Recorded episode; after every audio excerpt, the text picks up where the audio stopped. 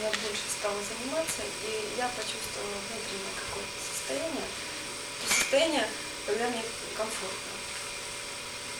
И еще появился страх, когда я концентрируюсь, что вот я куда-то дальше перейду, а что будет дальше, я не знаю. И вот, вот эта мысль, она очень так То речь идет ведь о контроле ума, который продолжает контролировать. Это может останавливать продвижение дальше.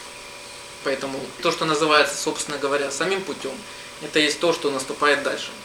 Пока присутствует еще ум человека, его логика и восприятие мира, оно остается обычным восприятием, как у всех людей. Когда есть ум, который может разумно объяснить все поступки и все, что происходит. Когда же человек переходит вот эту границу разумности, вот тогда он переходит то, что называется путем. Там, где мотивом поступков человека уже движет не разумность и не какой-то смысл, объясненный смысл тех или иных поступков, а совершенно другой. Когда им уже движет лишь необходимость ситуации.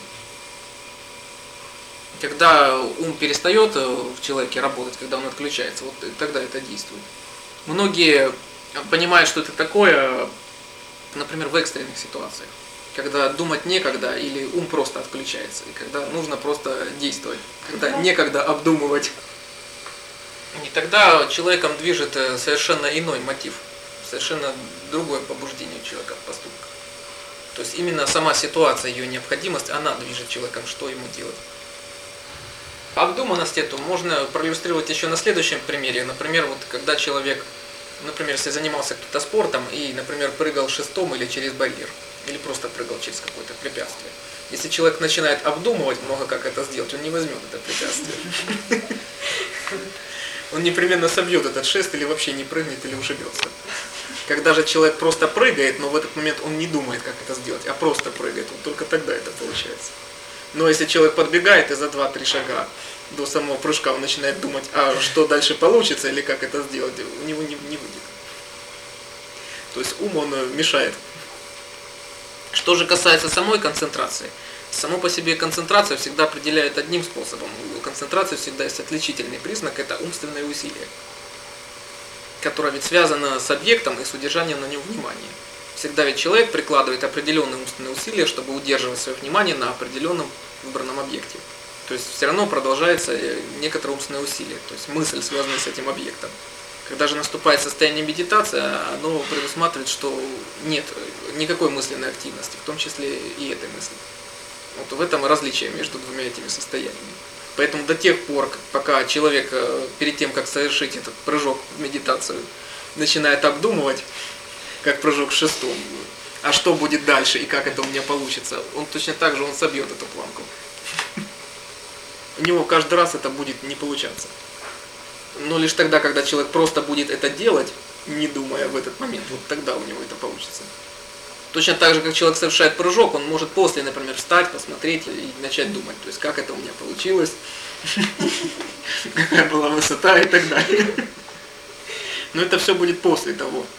И поэтому вот это умственное усилие, оно является как раз пределом, одним из конечных пределов, которое отделяет вот этот предварительную всю подготовку в практике и, собственно говоря, того, что называют практикой путем. Потому что, опять же, само понятие пути, оно подразумевает наличие движения. То есть, что там нет ограничений, которые могут как-то сдерживать человека в его поиске, в его продвижении. Поэтому самое главное, когда подходит этот конечный рубеж, э, собрать свою силу и идти дальше. Каждый рано или поздно, когда практикует, э, если человек пытается сосредоточить все свои усилия и прикладывать их все больше и больше, он подходит к этому этапу. И тогда, опять же, в этом есть разница, перейдет ли человек непосредственно к медитации, или он будет заниматься только лишь концентрацией. Поэтому все, что описывают, как правило, учителя о состояниях и так далее, это все имеет отношение к следующему этапу, к медитации. И то, что идет дальше. А до этого это имеется в виду лишь концентрация. Пока присутствует ум, который может дать формулировки, может это все объяснить, найти классификацию, но это лишь то, что человек не испытал. Он может это объяснить, он может это даже рассказать другим, но он этого не испытал сам. То есть есть огромная пропасть поэтому между двумя такими рассказами. И пока человек а, опирается на объясненный смысл своей жизни, то он еще не является практикующим. Он принципиально ничем не отличается от всех остальных людей. Многие люди тоже пытаются сосредоточиться ведь на тех или иных целей и часто при этом добиваются успеха. В общем-то, он еще ничем не отличается. Его логика, его поступки точно такие же. У одних людей это оправдано одним, например, а у практикующего просто другим. Ну, принципиальной разницы никакой. Ну вот лишь когда человек уже поступает странно и необычно для всех остальных людей. Вот и тогда у окружающих появляется ведь страх по отношению к нему, когда они уже не могут понимать его логики, потому что она не такая уже, как у них. Она не хуже, не лучше, она совсем другая. То есть, когда человек ведет себя не так, как обычно называют его, по-человечески. И поэтому, когда каждый практикующий рано или поздно подходит к этому рубежу, у него здесь только два выбора. Либо он отступит, либо пойдет все-таки дальше. То, что касается именно окружающих, когда человек посвящает все свои усилия только практике, то тогда его и внешняя жизнь, она начинает меняться, она приобретает другую логику, другую окраску. То есть практикующий, он стремится сделать свою жизнь удобной для практики. Поэтому тогда вот в его жизни могут, э, как вот через сито, могут, может перемолоться все его прошлое. И тогда в его жизни задержится лишь только то, что способствует практике. То есть то, что актуально и необходимо сейчас. Но у каждого человека в жизни присутствует всегда огромное количество лишнего. То есть, например, это выбор, сделанный за него другими. И то, что он совершает по привычке, не то, что нужно ему, а то, что он лишь поступил согласно чужому совету. То, что он делает, например, в силу приличий или еще каких-то прошлых привычек, это его окружение, это его и работа, и учеба, это все тянется за ним из прошлого. Это то, что изматывает его время, изматывает его силы, но не приносит ему никакой пользы. То есть то, в чем необходимости никогда не было, а возможно она была когда-то, но уже давно исчерпана. И большая часть ведь жизни у каждого человека, что и приводит людей быстрее к болезням, и к старости, и к смерти, это является вот, это, вот этот мусор. То есть то, что человек совершает не потому, что это нужно ему в жизни, а потому, что это тянется за ним из прошлого. А для практикующего э, его обстоятельства жизни, они становятся очень ясными и понятными. То есть, когда практикующий именно их не обдумывает, а он просто чувствует их нужность или ненужность. И тогда для него становится вполне очевидным, например, что, ну, скажем, совершение тех или иных поступков, например, или общение с теми или другими людьми, ну, они стали абсурдными, они стали глупыми для него.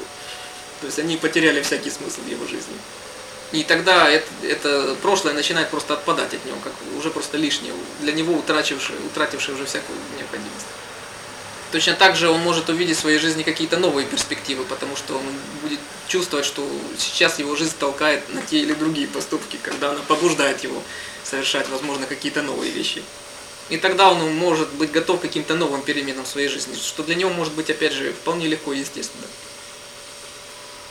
Поэтому тогда вот в жизни практикующего наступают вот такие вот перемены.